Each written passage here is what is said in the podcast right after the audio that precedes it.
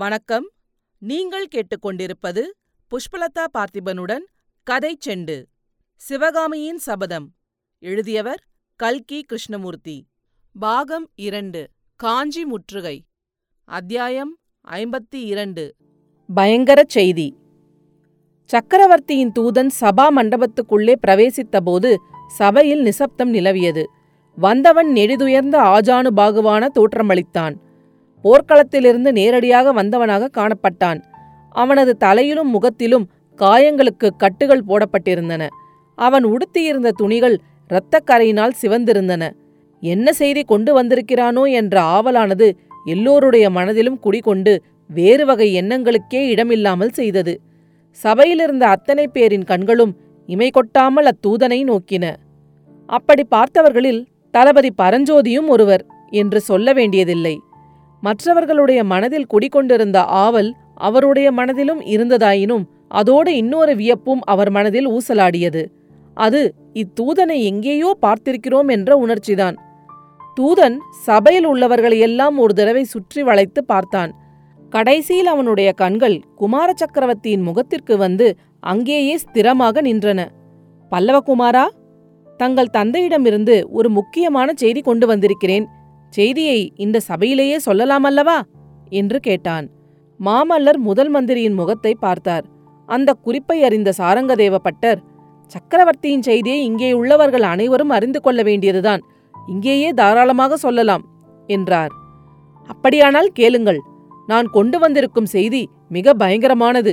ஆயினும் சொல்லியே தீர வேண்டும். பல்லவ சாம்ராஜ்யத்தின் சக்கரவர்த்தி சிறைப்பட்டார்.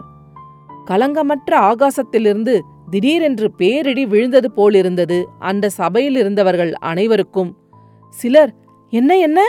என்று அலறினார்கள். சிலர் ஆசனத்திலிருந்து குதித்து எழுந்தார்கள். சிலர் திறந்த வாய் மூடாமல் திகைத்த பார்வையுடன் தூதனை பார்த்த வண்ணம் இருந்தார்கள். மாமலர் பயங்கரமான ஒரு சிரிப்பு சிரித்தார். அது சபையிலிருந்த அனைவருக்கும் மயிர்கூச்சை உண்டாக்கிற்று. சக்கரவர்த்தி சிறைப்பட்டாரா? எப்படி? எப்போது? யார் சிறைப்படுத்தினார்கள்? என்று மாமல்லர் கர்ஜித்தார். அவருடைய கரம் தன்னை எறியாமல் உடைவாளை உருவியது. வாதாபி சைன்யத்தின் முன்னணி படையினால் சக்கரவர்த்தி சிறைப்படுத்தப்பட்டார். நேற்று மாலையிலேதான் தெற்கே இருந்து திரும்பியவர் வாதாபி சைன்யத்தின் நிலையை அறிந்து கொள்வதற்காக நேரே வடதிசை சென்றார். போன இடத்தில் எதிர்பாராத விதமாக வாதாபி வீரர்களால் சிறைப்படுத்தப்பட்டார். பல்லவகுமாரா? சக்கரவர்த்தி என்னிடம் தங்களுக்கு சொல்லி அனுப்பிய செய்தி இதுதான். என் மகன் தன்னுடைய இணையில்லா வீரத்தை காட்ட வேண்டிய சந்தர்ப்பம் வந்துவிட்டது. வாதாபி சைன்யத்தை முறியடித்து புலிகேசியை கர்வபங்கம் செய்து என்னை விடுதலை செய்ய வேண்டிய பொறுப்பு என் வீர புதல்வனைச் சேர்ந்தது. மாமல்லனுக்கு இது அசாத்தியமான காரியமல்ல. இந்தச் செய்தியைத்தான் தங்கள் தந்தையிடமிருந்து கொண்டு வந்தேன் என்று கூறி நிறுத்தினான் தூதன். மாமல்லர் அப்போது சபையில் இருந்தவர்கள் அனைவரையும் ஒரு தடவை கண்களில் அக்னி ஜுவாலை எழும்படி பார்த்துவிட்டு சேனாதிபதி இப்போதாவது நமது படைகளை கோட்டைக்கு வெளியே கொண்டு போக சம்மதிப்பீரா? மந்திரிகளும் அமைச்சர்களும் என்ன சொல்கிறீர்கள்? கோட்டத் தலைவர்களின் அபிப்பிராயம் என்ன? என்று இடிமுழக்கம் போன்ற குரலில் கேட்டுவிட்டு தமக்கு பின்னால் நின்ற தளபதி பரஞ்சோதியை திரும்பி பார்த்து தளபதி நீர் கூட ஏன் இப்படி ஸ்தம்பித்து நிற்கிறீர்? எல்லோரும் அசையாத ஜட பொருள்கள் ஆகிவிட்டீர்களா? என்றார். அப்போது முதலமைச்சர் எழுந்து இந்த தூதன் சொல்வது உண்மை என்பதற்கு என்ன ஆதாரம்? என்று வினவினார். தூதன் உடனே கையில் இருந்த சிங்கலட்சணையை காட்டி இதுதான் ஆதாரம். என் முகத்திலும் உடம்பிலும் உள்ள காயங்கள்தான் அத்தாட்சி என்றான். ஆஹா! மகேந்திர சக்கரவர்த்தி பகைவர்களின் கையில் சிக்கிக் கொண்டிருக்கிறார். நீங்கள் ஆதாரம் கேட்டுக்கொண்டு காலம் கடத்துகிறீர்கள் அல்லவா? தளபதி வாரும். நாம் போகலாம் என்று மாமல்லர் பரஞ்சோதியை பார்த்து சொன்னார். ஆனால் தளபதி பரஞ்சோதி ஏதோ ஒரு மனக்குழப்பத்தில் ஆழ்ந்தவராய் காயக்கட்டுகளுடன் நெடுந்துயர்ந்து நின்ற தூதரின் முகத்தையே உற்று பார்த்து கொண்டிருந்தார். முதன் மந்திரி சாரங்கதேவ பட்டர் இந்த தூதனை இதற்கு முன்னால் நம்மில் யாராவது பார்த்ததுண்டோ?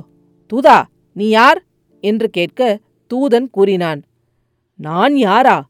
பல்லவ சக்கரவர்த்தியின் அந்தரங்க ஒற்றன். பல்லவ ஒற்றர் படையில் சத்ருக்னருக்கு அடுத்த பதவி வகிப்பவன். தளபதி பரஞ்சோதி என்னை அடிக்கடி பார்த்திருக்கிறார். தளபதி என்னை தெரியவில்லையா? இந்த காஞ்சி நகருக்கு உம்மை அழைத்து வந்த நாகநந்தி நான் தான் என்று தெரியவில்லையா? ஆயினரும் அவர் மகளும் தெரிந்தோ தெரியாமலோ வாதாபி அரசனுக்கு ஒற்ற வேலை செய்வதாக சந்தேகித்து சக்கரவர்த்தி என்னை அவர்களுக்கு காவலாக போட்டார். ஆயனர் புலிகேசிக்கு கொடுத்த ரகசிய ஓலையை எடுத்துக்கொண்டு நாகார்ஜுன மலைக்கு நீர் கிளம்பி சென்றீர். சக்கரவர்த்திக்கு அதை நான் தெரியப்படுத்தியதன் பேரில் அந்த ஓலையை சக்கரவர்த்தி உம்மிடமிருந்து பறித்துக் கொண்டார். தளபதி இதெல்லாம் உண்மையா? இல்லையா? என்று தூதன் கம்பீரமாக கேட்டான். தளபதி பரஞ்சோதியின் தலை சுழன்றது. சில சில விஷயங்களை எண்ணி பார்க்கும்போது ஒருவேளை அத்தூதன் கூறியது உண்மையாயிருக்கலாம் என்று தோன்றியது. தூதன் மேலும் சொன்னான் ஆயனருடன் குண்டோதரன் என்ற பெயருடன் வாதாபி ஒற்றன் ஒருவன் இருந்து வந்தான். அவன் நேற்று ஆயனருடைய செய்தியுடன் வாதாபி சைன்யத்தை சந்திப்பதற்காக சென்றான். அவனை தடுப்பதற்காக சக்கரவர்த்தியும் நானும் தொடர்ந்து போனபோது எதிர்பாராத விதமாக சலுக்க வீரர்கள் எங்களை சூழ்ந்து கொண்டார்கள். கடவுள் அருளால் நான் தப்பித்து வந்தேன். அவ்வளவுதான் விஷயம். சக்கரவர்த்தி இன்னும் சில பணிகளை எனக்கு இட்டிருக்கிறார். அவற்றை நிறைவேற்றுவதற்காக நான் சத்ருக்னரை தேடி போக வேண்டும். விடை கொடுங்கள். நான் சொல்ல வேண்டியதை சொல்லிவிட்டேன். நன்கு ஆலோசித்து எது உசிதமோ அவ்விதம் செய்யுங்கள். இவ்வாறு கூறிவிட்டு தூதன் சபா மண்டபத்தை விட்டு வெளியே சென்றான். மேலும் அவனை ஏதேனும் கேட்கவோ அவனை தடுத்து நிறுத்தவோ யாருக்கும் தோன்றவில்லை. சபையிலிருந்த அனைவரும் கல்லாய் சமைந்திருந்தார்கள். மாமல்லரின் நெஞ்சில் ஆயிரம் தேள்கள் கொட்டிக் கொண்டிருந்தன. ஆஹா ஆயினரும் அவர் மகளும் வாதாபிக்கு ஒற்று வேலை செய்கிறார்களா? அப்படிப்பட்டவர்களையா நாம் வெள்ளத்திலிருந்து காப்பாற்றினோம்? அந்த சிவகாமியிடமா நாம் எல்லையில்லா காதல் வைத்தோம்? அவர்களாலேயா இப்பொழுது மகேந்திர பல்லவர் பகைவர்களிடம் சிறைப்பட்டிருக்கிறார்? அந்த சபையில் இருந்தவர்களில் அப்போது மாமல்லரின் மனவேதனையை அறிந்து கொள்ளக்கூடியவர் தளபதி பரஞ்சோதி ஒருவர்தான் இருந்தார். அவர் மாமல்லரின் கரத்தை பற்றி கொண்டு இன்னும் என்ன யோசனை? வாருங்கள் போர்க்களத்துக்கு புறப்படலாம். அந்த வாதாபி ராட்சதர்களை முறியடித்து நிர்மூலம் செய்துவிட்டு சக்கரவர்த்தியை மீட்டுக் கொண்டு வரலாம். மாமல்லரே புள்ளலூர் சண்டையை நினைவு கூறுங்கள் என்றார். இதை கேட்ட சேனாதிபதி கலிப்பகையாரும் பிரம்மையிலிருந்து விடுபட்டவராய் ஆம் தளபதி கூறுவது நியாயந்தான். இனி யோசிப்பதற்கு ஒன்றுமில்லை. படைகள் புறப்பட கட்டளையிடுகிறேன் என்று சொல்லிக் கொண்டு எழுந்தார். சபையிலிருந்த அத்தனை பேரும் ஏக காலத்தில் எழுந்து நின்று மகேந்திர பல்லவர் வாழ்க அரக்கன் புலிகேசி அழிக என்று பல வகையான வீர கோஷங்களை செய்தார்கள். இந்த கோஷங்களுக்கிடையில் சபா மண்டபத்தின் வாசலிலும் ஏதோ குழப்பமான சத்தங்கள் எழுந்தன. குதிரையின் காலடி சத்தம் வேல்களும் வாள்களும் உராயும் சத்தம் அதிகார குரலில் யாரோ கட்டளையிடும் சத்தம் தடதடவென்று பலர் ஓடுகிற சத்தம் இவையெல்லாம் கலந்து வந்தன. ஆம் அச்சமயத்தில் சபா மண்டபத்தின் வாசலில் ஒரு முக்கியமான சம்பவம் நடந்து கொண்டுதான் இருந்தது. சக்கரவர்த்தி சிறைப்பட்ட செய்தியை கொண்டு வந்த தூதன் மண்டபத்தின் வாசலுக்கு வந்தபோது அவ்விடம் குதிரை மீது ஆரோகணித்தவராய் சாட்சாத் மகேந்திர பல்லவரே வந்து சேர்ந்தார். மண்டபத்தின் வாசலில் காவல் செய்த வீரர்களை பார்த்து அந்த தூதனை பிடித்து சிறைப்படுத்தும்படி சக்கரவர்த்தி கட்டளையிட வீரர்கள் அக்கணமே அவனை நாலாபுரமும் சூழ்ந்து கொண்டார்கள்.